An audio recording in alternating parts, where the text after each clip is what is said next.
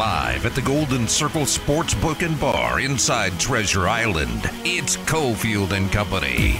No one, and I mean no one, is going to outwork this guy. The man has unstoppable energy. Steve Cofield. We like Steve, but we don't love Steve. It's Cofield and Company with Steve Cofield on ESPN Las Vegas.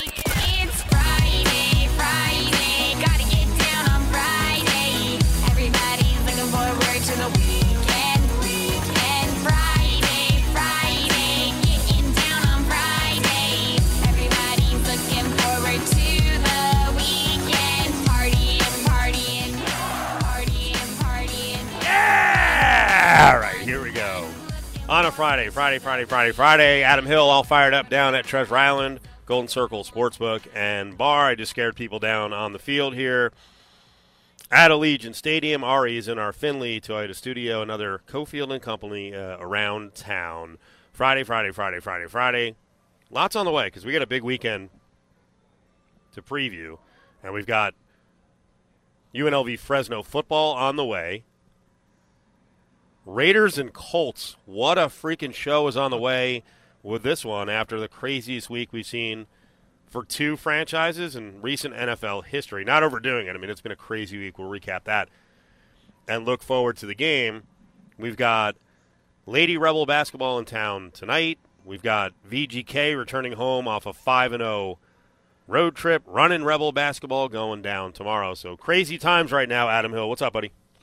Not much. It is it is crazy, and there's so many things going on. I uh, was asked about like five different events this weekend. Hey, you going to this? You go to this? And I said, well, yes, What? yes. I can't go to all of them. Yeah. It's nuts.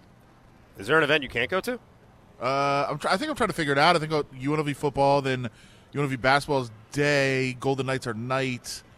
Um, I did say yes to a dinner that I obviously won't be able to do unless we squeeze it in from Thomas and Mack to T-Mobile tomorrow, and then uh, obviously Raiders all day Sunday. Hell, if this was olden times, you'd be in New York right now at uh, getting ready for a fight card at. MSG, right?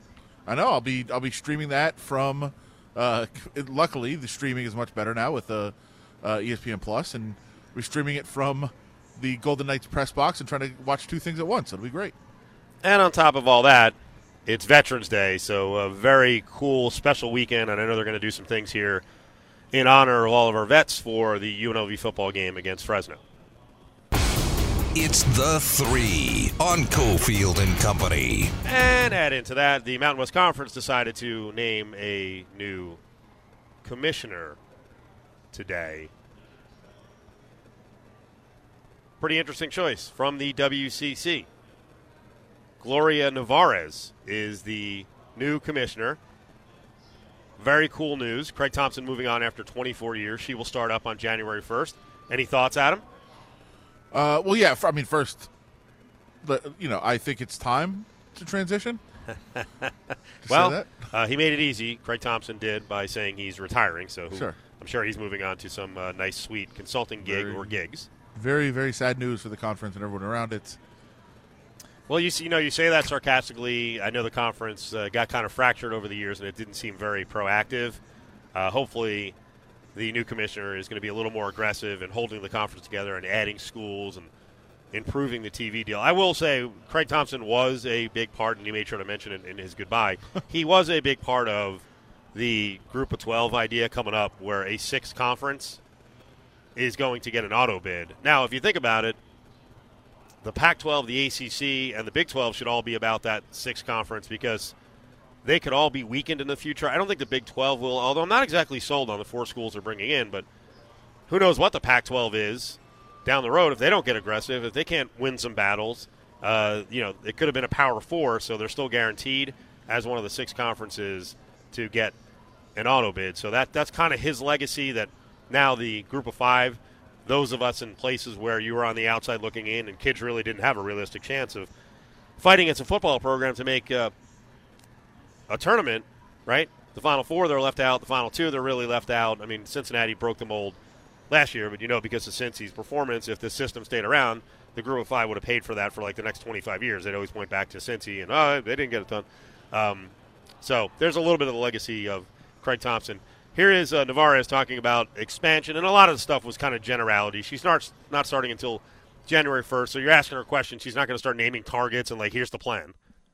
if for any conference, I think the question of expansion is really about what is your why? What are you trying to achieve?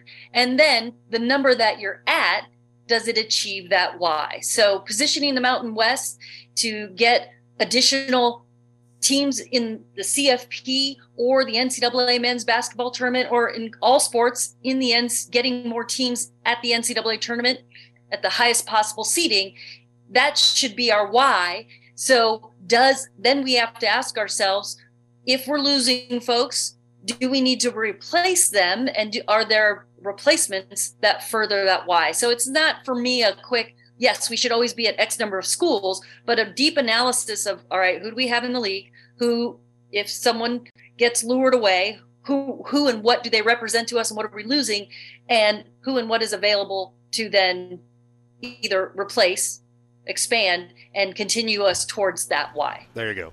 New commissioner of the Mountain West Conference. Big night last night. Carolina Panthers win. Well, that's good for the Raiders. Raiders now sitting in the two hole in the NFL draft. Is that what we're doing now here in Las Vegas? I mean, probably should be. Yes. Uh, I, I don't think everybody. I don't think the building is set on that yet. No. Uh, I don't. I don't think that's that's how people are thinking around. Well, it's it's hard to tell coaches and players eight games into a season that with nine left, you're just going to bail. That's that's just not in the the competitive fiber of you know folks who have won in the past and came into the season thinking they were going to win this year. Yeah, and you know, I, I know, you know, I saw one uh, data analyst that was saying like, "Hey, I think looking at some of the numbers, the Raiders are probably going to go six and three the Ugh. final nine games." What? And like, that's exactly what you don't want to do. No. You either want to be at the top or the bottom. You don't want to be in the middle. The middle is the worst place. Right. Uh, now, if you could go six and three, does that mean you could possibly go seven and two, get to nine and eight? Would that get you in? I just don't think it would. Uh, I don't think the math is there for them to make, you know, a run. Now, mathematically, they're still alive. It's possible, and that's what they'll tell you. Uh, but yeah, to me, you should be more looking at who's losing and trying to compete with them than who's winning and trying to make a run at the playoffs. That is probably not going to get you there. Waller and, uh, and Renfrow go on IR. Waller and Renfrow go on IR. Both are hurt. Yeah, I mean Waller's been dealing with the hamstring. It's actually a different hamstring than the one that was affecting him in, the, in the this preseason. is the right. The left was the one that kept him out uh, during training camp Yeah. and negotiations. So he's been dealing with it, trying to get healthy, and it just hasn't happened. It seemed like there was a little bit of a setback uh, in the last couple of days, and he goes to IR. Renfrow's a little bit different in that, you know, we knew he's been banged up, and he's been on the injury report pretty often. Uh, he did miss what three games already, two with a concussion. Uh, you know, it, it's been kind of lingering as well for him.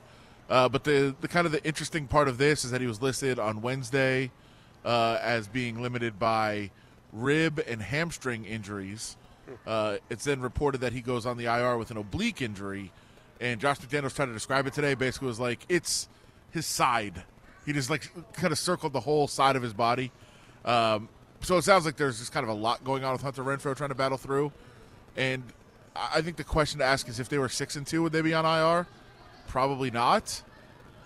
But give them four games, try to get them fully healthy, and you know see how they uh, how they come out on the other side, and see what the team is doing on the other side. I mean, if if the team wins all four games and they're six and six, Sure. okay, now bring them back, see what they do. If they if they go one and three, and it looks like they're headed toward you know trying to play for a high draft pick, then let them sit out the rest of the year and just get fully healthy. I mean, I think that's probably kind of the thought process right now of what they're going through. If they were to lose to the Colts, somehow lose to the Colts, would Derek Carr's back hurt a lot next week? Maybe. I, I- mean, I wouldn't be. I'm being a shocked smart ass. I don't want the guy to have a back injury. Back injuries suck. My back stinks right now, so I can't imagine playing football. I'm also, you know, 23 years older than Derek Carr, whatever he is. Um, but you get the point here. When goals change for a season, you may not push players to the absolute brink uh, if you don't have to. And you know, if the goals change from hey, let's make the playoffs to hey, let's start looking at the future, uh, all bets are off for who's on IR and who gets to play the rest of the season. Coming up, we're going to get into some UNLV basketball. A lot more on the Raiders and the Colts throughout the show, but the Rebs are playing tomorrow against Incarnate Word, so we'll talk to their coach. Follow the guys on Twitter at Steve Cofield and at Adam Hill LVRJ. Or tweet the show at Cofield and Co. I think that's the beauty of this team. You can have on any given night somebody that can step up and make a big play. When you don't have someone that's just, I mean, head and shoulders in terms of offensive ability and the focus of the scouting report every night out for the other team, it's harder to guard because you don't know where it's going to come from, who's going to step up, and you kind of got to be ready from all angles. And I think that's one thing this team is going to continue to be able to, to bring and give. Hang in at the Golden Circle Sportsbook and Bar inside Treasure Island. It's Cofield and Company. As former Rebel Curtis Terry running Rebels play tomorrow. Afternoon game against Incarnate Word. And Curtis there was talking about the balance on offense when I was pressing him early in the week for the alpha or alphas on the team. I think there's two alphas. I was watching practice again the other day and watching the game. I, I located the alphas. But I, I, don't know if I want to give it away to the. Uh, Incarnate Word coach is coming. I'm kidding. Uh, Carson Cunningham, Dr. Carson Cunningham, is up with Cofield and Company here in Vegas to help preview the game and talk about Incarnate Word. Coach, how are you? I'm doing good. How are you? We're good. I was going to give away the my opinion of who the alphas are on the uh, running Rebels, but I'm sure you watched some tape and you have a, a pretty good idea of the Rebel team by now, right?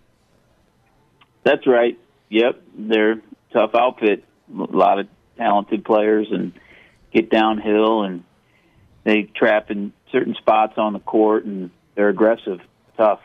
Yeah, what do you see in terms of defense? Because they, you know, sometimes it could be the opposition, but they caused 28 turnovers and in the first game. And what do you tell your team when you see a team on the other side perform so well in terms of knocking the ball away? Yes, I mean, yes, that's a huge emphasis is taking care of the rock. You know, you got to take care of the rock. Be strong with the ball. Um, you know, they were very aggressive. Um, they they did a good job of of guiding the action uh, to the spots on the court that they they wanted, and then you know rotating accordingly, and just having super active hands, pressure on the ball, and it created a lot of deflections, a lot of kind of deflected balls that became kind of up for grabs, and they turned into uh, breakaways, particularly in that opening, you know, eight to ten minutes of that game in particular. Yeah, we were talking about it. Adam, why don't you, you throw this one out there? I know you were talking about just pace in terms of keeping up a defensive pace. That was pretty interesting that first eight minutes for UNLV.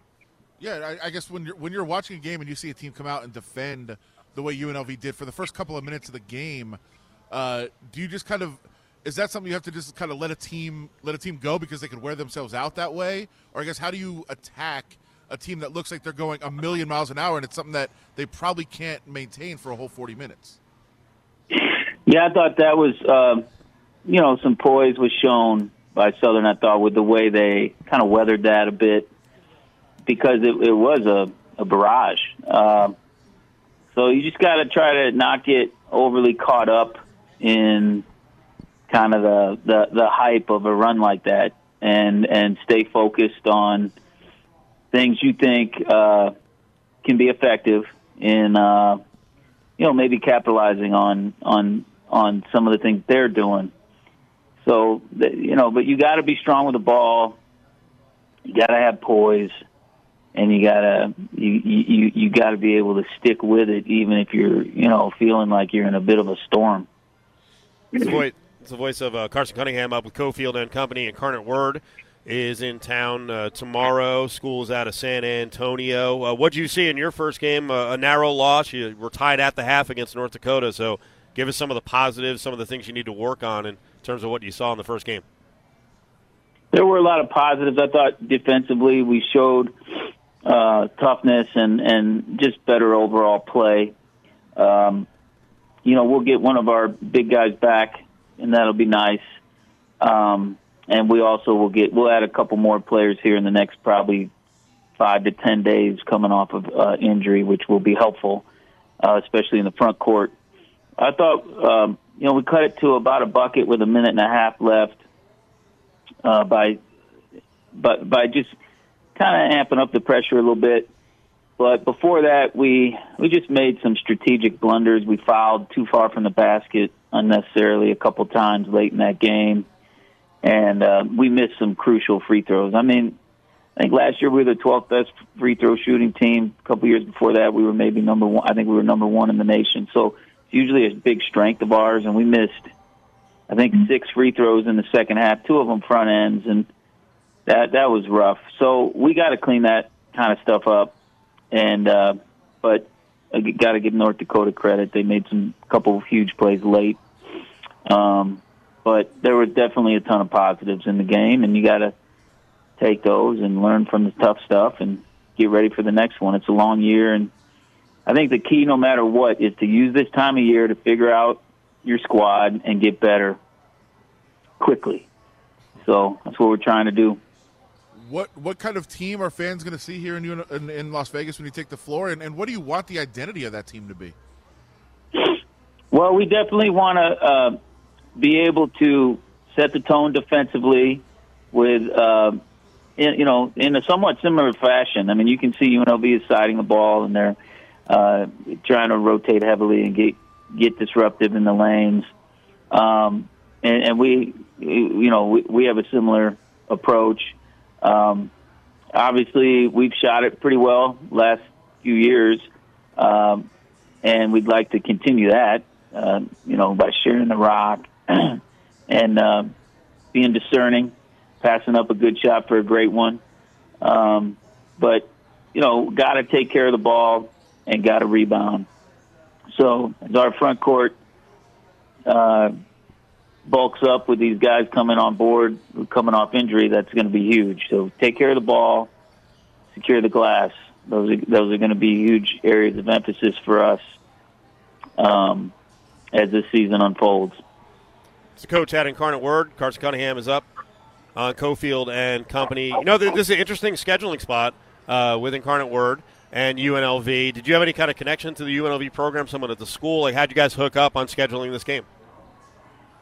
Um, you know, they they have a a staff member who coached at Lamar. That was in our league. We've actually played against Muroka because he was at Lamar as well. Yeah. Um, so I just think, you know, that it's a tight circle of of folks in the hooping world, and they reached out, and it, it worked out timing wise for both.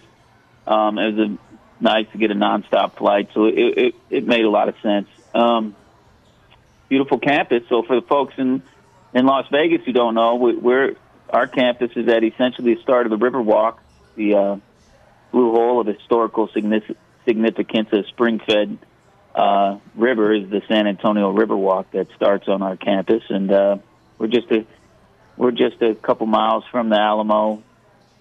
Beautiful campus, over 90 undergraduate majors, and you might not know this. We have a medical school, um, full-fledged optometry, pharmacy, uh, physical therapy, doctorate, nurse practitioning. So I'm just saying, if you're thinking about Incarnate Word, I think that's a great place.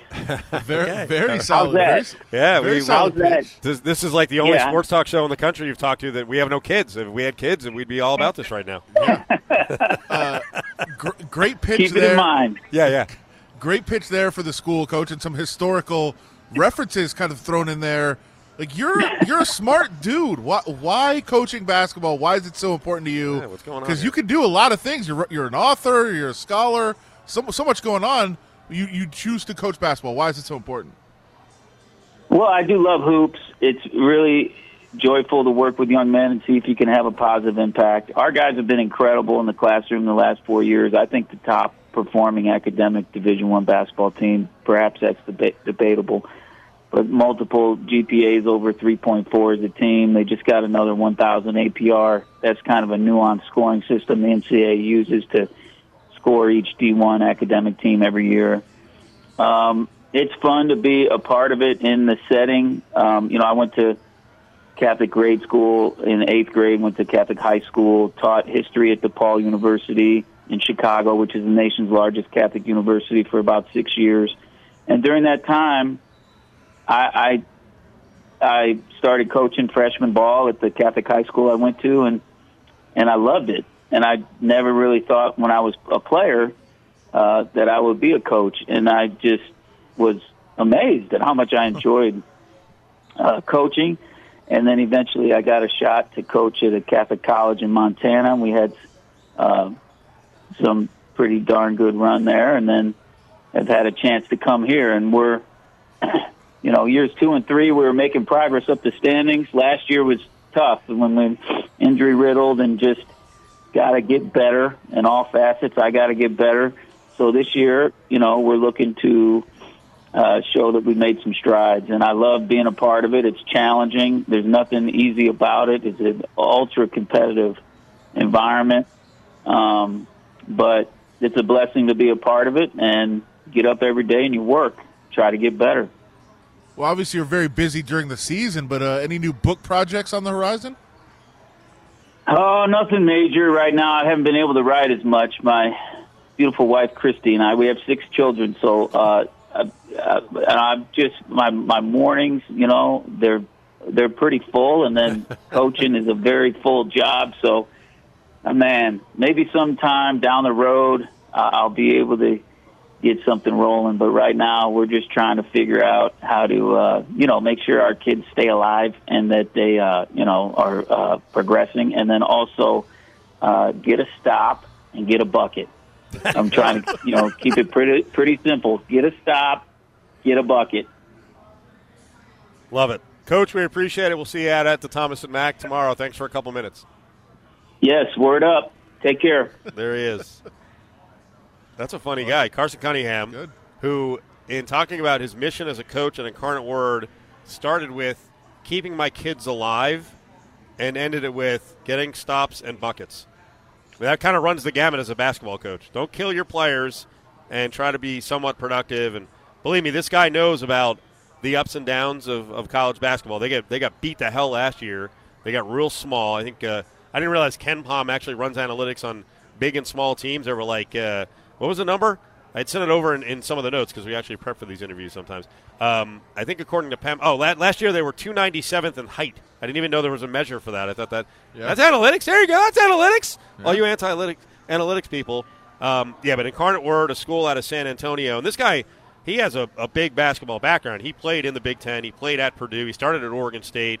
Really good player on Gene Keady's team. And you know, I was looking back at like late '90s when he played, and man, the Big Ten at the time, that Michigan State team, I got to watch them at the Final Four, and that was like just a loaded team with Mo Pete and Mateen Cleaves and Charlie Bell, and he played against a lot of good point guards in the Big Ten. Well, two things. Uh, first of all, I didn't know he was coaching at uh, at Incarnate Word, and when I saw that he was bringing his team here, I was like, didn't he just stop playing like two years ago? No, like 20, 20 years Time ago, flies, old 25 man. years ago. That's a flies. tough one. Uh, but also, I think you missed the most important part of that. Yeah. The the school battle cry. I didn't even know that one. As he hung up with the word up. That's the that's the battle cry. It must be. That's what he's. That's Yeah. like the uh, Yes. go Rebs, like a, a word up. That's a Incarnate, good one. Incarnate Word, word up. Word up. Tomorrow at 9 a.m., it's Throw the Flag with Willie Ramirez and Gooch, live from the Treasure Island, right here on ESPN Las Vegas. Another opportunity here and a touchdown. Erik Brooks. Haener spots him. This time to the end zone. Open again. Cropper again. Number five with touchdown number four Hang in at the Golden Circle Sports Book and Bar inside Treasure Island. It's Cofield and Company. Yeah, that was annoying last year if you were a Rebel fan, especially if you were in that stadium. That was the uh, highlights, two of the touchdowns from Jake Haener. I think there were five passing touchdowns total for Fresno in a 38 30 game, and the Rebels stayed right into it to the final possession. They had a chance. They kind of ran out of gas around midfield. Remember, that was the game where Doug Brumfield got knocked out, and that was kind of the game that you know cooked him for the season. He had another injury later in the season, but that's what the game where he had his back kind of racked. Uh, Cam Friel came in as a freshman and did a pretty decent job. But yeah, Erik Brooks is back. Jalen Cropper now, Jalen Moreno-Cropper. Four touchdowns, 148 receiving. He's back as well. We'll have some breakdown of Fresno State as the show moves along. But right now, giveaway time 364 1100, 364 1100. Caller 7 wins a six foot classic sub from Port of Subs. You also qualify to win a new Yeti cooler from Findlay Volvo Cars of Las Vegas. So, as easy as Caller 7 364 1100. You get the six foot classic sub from Port of Subs, and the giveaway brought to you by POS and Findlay Volvo Cars of Las Vegas. Last night was freaking cool, especially if you hate the city of Buffalo. I don't, but Adam does. The people more than the city. Okay. The people. Bills fans are Sabres fans. Sabres fans are Bills fans. And their guy came back to town. And last year they got him. Last year they got him. And then Jack Eichel kind of acted like a a baby after the game, as Sal Capaccio told us from WGR in Buffalo, and pissed him off even further. And last night, Eichel was ready. The Knights seem to be ready in terms of trying to, you know, feature him, focus on Jack at times, making sure that he got opportunities. They win 7 3. He gets a hat trick. Listen to the crowd on goal number one, and you hear what Eichel does after he scores the goal. Pietrangelo again. Blocker out. You score. Jack Eichel is on the board and he's giving it to the crowd. Wow, you know that one feels good for Eichel. As you can see, he raises his hands to the crowd as if you're are you not entertained. That one means a lot to him. There's no question. Oh, there they are, the same fans that fell to the Jets last week. Sorry, sorry, Buffalo. Stop. Eichel, I, lo- I love the, the term giving it to the fans. He just held his arms Yeah. up and looked up at the crowd like, yeah. Oh, and then and then he scores an empty netter from the entire length of the ice, and then waves goodbye to the crowd. Many of whom were my my cousins. I had several cousins there yesterday. Stop. Oh yeah. Really? Oh, they're booing and screaming. when they saw there were probably about 10 hats for the hat trick thrown on far ice. There were a couple of gold helmets. Were your cousins within view of whoever threw the gold helmets and just go down and beat the hell out of them? Uh, no, if they did, they probably would have. Yeah. They're there. The I was going to say uh, it, they're there. kind of. Can I speak? Are they those kind of guys or gals that they would they try to freaking beat the tar to someone? Yeah, not sober, but I'm guessing most of the people in that crowd weren't sober. Why is that? It's Buffalo. What does It's that all, mean? it's all there is to do. It's the drunkest place I've ever been. It's actually not. Is it not? Is it freezing there right now? Is it is it miserable time already? I mean, it, I'm, it's miserable time in the summer.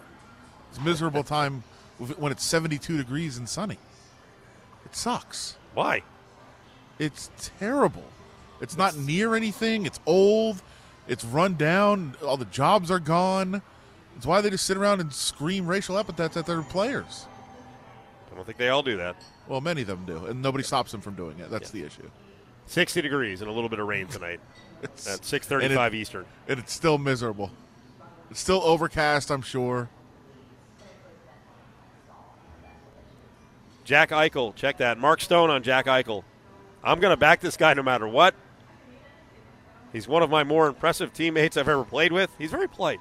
Uh, didn't want to hurt anyone's feelings there. Uh, he's probably not. Wait, he's uh, he's probably one of, if not the best player I've ever played. You just say he's the best player ever played. Why why does Stone have to hold back and qualify everything? Come on, play into this bit. We love Jack Eichel. Las Vegas loves Jack Eichel. Jack Eichel loves Jack Eichel. Jack Eichel doesn't like Buffalo. All those things are true. Yes. I think they're connected, related, and true. All of I don't. them. I don't think you get much joy out of results of VGK games, win or lose. Well, you used to, um, but now that the goalie situation is gone, but I get the feeling with Jack Eichel on the team, there's going to be some spots where you're like, under your breath, muttering, "Yeah, Jack, go Jack." I I will. I don't. Lo- it doesn't matter to me how the Golden Knights do. I mean, we just like talking about it, following it. It's very, uh, very cool story for sure. Uh, but as somebody who you know writes about the team and covers them, you don't care about the result. Uh, but I do enjoy when any Buffalo team loses and their fans are miserable. Adam Hill, fun guy to talk to in person. There he is. Uh, he's all set up at Treasure Island. I'm at the stadium today getting ready for the UNLV football game. Treasure Island with 55 plus TVs. You got the sports book there. When it's not open, you can bet at the betting kiosk. Fantastic bar, awesome menu. Highly recommend uh, the choice of Loco Moco. There's two of them. The hot dog is great. Hell, Jed the engineer says get the egg salad sandwich. Everything there is really good. TI, Golden Circle Sportsbook and Bar. Join Cofield and Company on Fridays for the 3 to 6 show at the Golden Circle Sportsbook and Bar. There's nothing like a football Friday at Treasure Island. Eichel in front. Shot. Score! You go back. Jack. Do it again. Two goals and an assist for Jack Eichel in Buffalo, New York. You're listening to Cofield and Company, live at the Golden Circle Sports Book and Bar inside Treasure Island.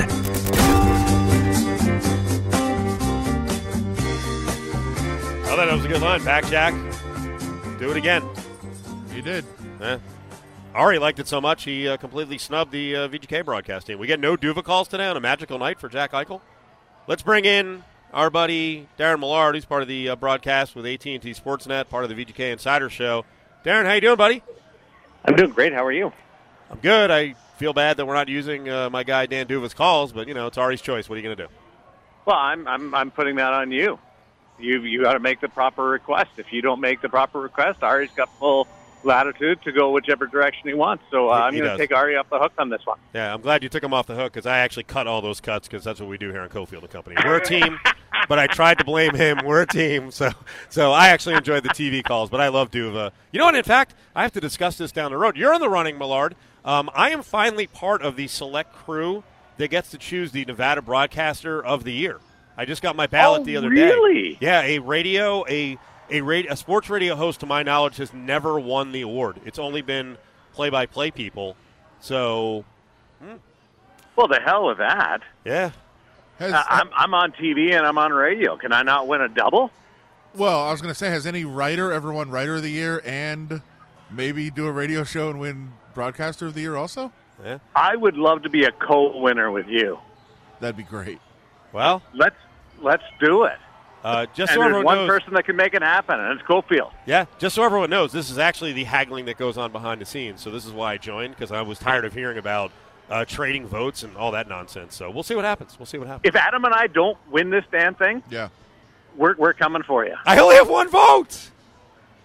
You have influence. I don't care. You can't like work work the room a little bit. No, I have to. well, Let's go. here's the thing. I, I'm working with the defending uh, Nevada Broadcaster of the Year, Russ Langer. Do you think I can get Russ to vote for you guys? Yeah, why not? Tell tell Russ that to, a vote for me is a vote to tick off Gary Lawless, Shane Hnidy, and Dave Goucher. And There you go. that that is the ultimate enjoyment in my life. Is to see those guys wriggling in, in my success.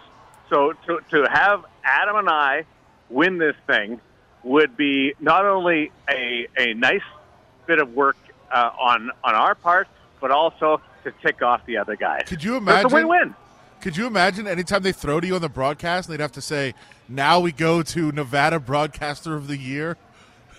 That, that would be that'd be great. Would that not be amazing exposure for the award process? Yes. And and and and the uh, the the award in in general. Let's let's do it like that. That's free publicity for 82 games a year. Man. Let's and and and on the Insider Show. Now joined uh, Ryan Wallace and Nevada Broadcaster of the Year. Yep. Yeah. I mean, could be on the show open I and might everything. change my name. I, I may drop Millard and just uh, be Nevada Broadcaster of the Year. Sure. I like it. And boy, there you go. That's good. Uh, Darren Yeah. Millard. Darren Millard is with us.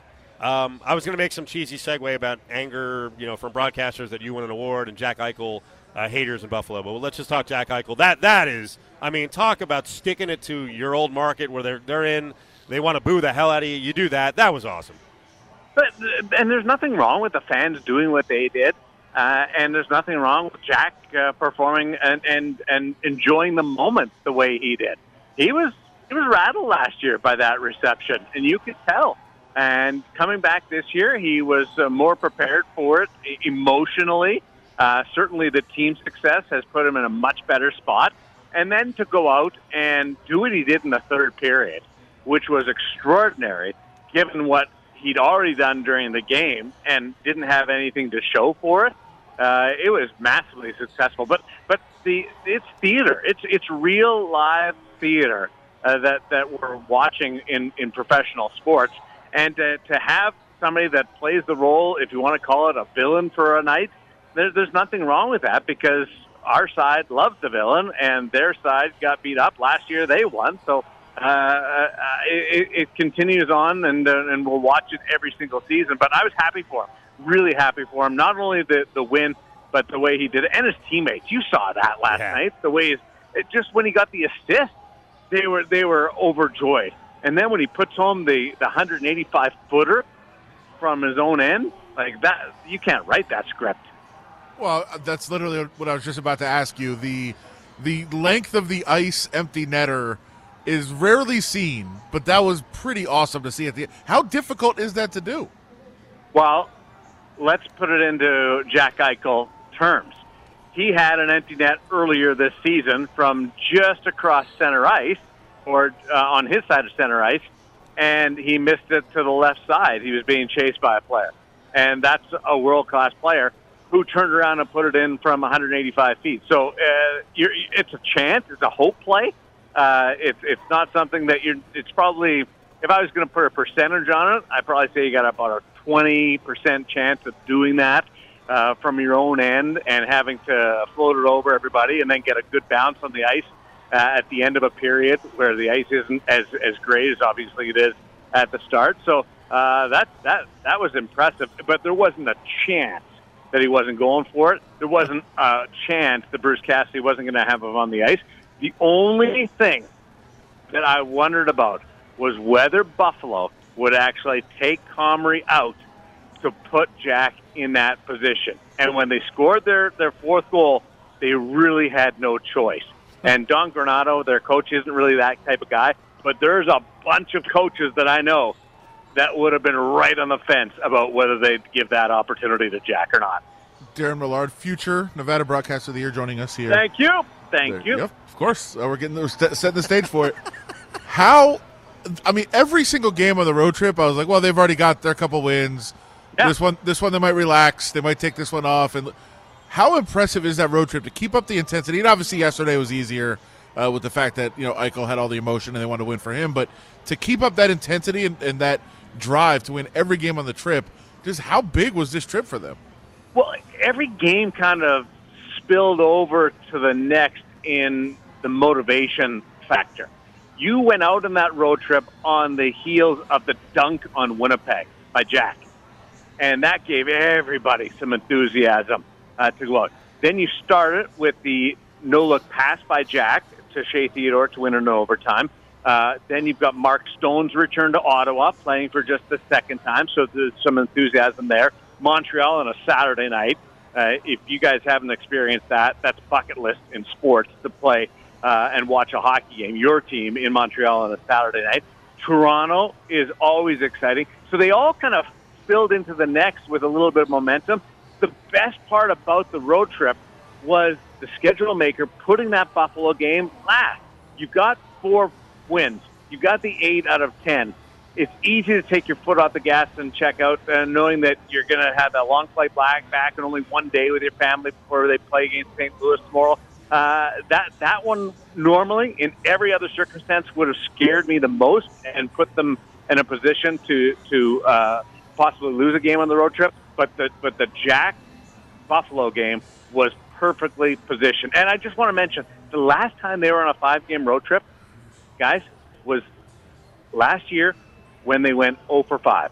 And that really swung things against them in their playoff chase when they were out of gas and they were fatigued and uh, the drama of players in and out. They answered the bell as well as I could have ever expected. Uh, it was phenomenal. So they're playing the best hockey right now. They have the best record right Yep. now. Is is this the best team in hockey right now? Yeah, I, I don't. Uh, I don't- I put them up against anybody else right now. Tampa Bay's been to three straight uh, Stanley Cup Finals. They're struggling in the Eastern Conference. Uh, we we know that the Colorado Avalanche should be there, but uh, they've got some injury uh, concerns right now. So there's uh, there's two teams, uh, the two Edmonton clubs haven't performed on a consistent basis and come up uh, with with wins when they should have. So, and they're also on on big road trips and haven't got off to great starts. Uh, I, I can't think of anybody that that's better. And and you guys have been around here longer than me, even though I'm the featured Nevada broadcaster of the year. uh, uh, this this and I and this is not hyperbole. It might be the best time to be a VGK fan. Coming off last year and the disappointment and and uh, being through it and being loyal if you stuck with the team uh, and then to, to watch this kind of start to a campaign like they're not going to keep doing this but it's a hell of a uh, table set for the year. And it's it's honestly the start that I expected last year before everybody got hurt. Like there was the expectations that they were going to compete for a Stanley Cup uh, I wouldn't have been surprised 13 and 2 last year uh, it would have been impressive But if they would have done it, I would have went, oh, that's sort of what they're they're they're built to do. Uh, this time around, they're a year late, but they're getting it done. Darren Millard is up on Cofield and Company helping us out on a Friday as the Knights are off a, uh five uh, win road trip, nine wins in a row. The other cool thing for the fans, you know, if you want to find, uh, you know, quirky or uh, not even quirky, but you know, support cast guys to root for. Last night was a good night for Kessel, and uh, I wasn't watching at the time; I was driving, but it sounded like the Cotter goal was just insane. Well, I can say this firsthand because I've I've skated with uh, a bunch of the HSK guys the last couple of years, uh, leading into training camp and uh, and some of their their practices. Uh, and so I've been on the ice a lot with Paul Cotter. Not that I'm a National Hockey League caliber goaltender, but I've never seen a guy who loves the shootout or the showdown one on one with a goaltender more than that guy in hockey history. yeah. He, he, he will grab a puck if the if the coach is uh, lining up the next drill. He'll grab a puck and he'll come down with you uh, on a breakaway just to see what he can do. And he's got about five different moves, and they're all outstanding. I would I would have him in the lineup just for the potential of the shootout. Never mind that he's got a complete game now with uh, with some physical attributes, and he's and he's really worked on uh, his 200 foot game. But his ability to to get himself free, and there's guys that get lots of breakaways. We've seen them over the years, and they can't finish. And I can name you like three off the top of my head. But but Paul Cotter, he can finish, and it, it and it's and it's filthy. Uh, I'm glad that he's not up for Nevada Broadcaster of the Year if he had uh, with moves like that. Last 30 seconds, they uh, they faced the Blues. What's going on Yeah. with St. Louis? Only four and eight, huh? Yeah, they've uh, they've really struggled keeping the puck out of the net, and they went through some changes this uh, this summer. Uh, they they parted ways with one of their heart and soul guys, in David Perron. It was a cap uh, issue. They didn't want to give him the term and the money, and uh, and it's hurt them. They're trying to find their identity, and uh, they've really struggled. One last night, but uh, but that that that's still a pretty good hockey team with a good coach. Uh, that that's the one that worries me out of the next bunch. That's the one that worries me coming home off the road and uh, and all the success. What do you got coming up tonight on the uh, VGK Insider Show? Uh, we are going to have Darren Eliot on the program, the Olympian, who's going to uh, join us to talk about uh, the last couple of games on the road trip that he was there. Uh, he did a TV game and did a radio game, and uh, and just where, if if you could improve one thing, what would you do on the VGK? We're going to get greedy today. I like it. I like greedy radio. Yeah. Darren, Greedy you. radio. That's right up your alley. You and I could hang out with that. Absolutely. I wasn't greedy enough last week. I should have gone to Altadena to buy that uh, lottery ticket, but I didn't, so I don't win. All right, Darren. You know what? I'll let you present me with the Nevada Broadcaster of the Year award if, if I can if I can win it. So Oh, that's, the- that's the it's up to you now to make it happen. Yep, the speech I will make. Darren, thank you so much. See you, boys. Good to There talk to you. Darren Millard. Uh, might have had my vote, but then he mentioned that he skates with the players. I'm not sure now. Was that overboard on his part? No, I think he's got to get ready. He's the uh, emergency backup goaltender. Will you laugh if I like mention that I like dribbled a basketball around Luis Rodriguez tomorrow when I'm on TV? Because I'm doing TV tomorrow. Fox 5.2 and Cox 125 for Running Rebels basketball. If I if I make a reference to like being close to the players, is that a bad thing? Uh, no, but I think it would just be laughed. You'd laughed at more well, than I will I will laugh as I'm trying to say it because of course I didn't do that. I'm very brittle and I can barely bounce a basketball anymore without hurting myself or pulling a muscle.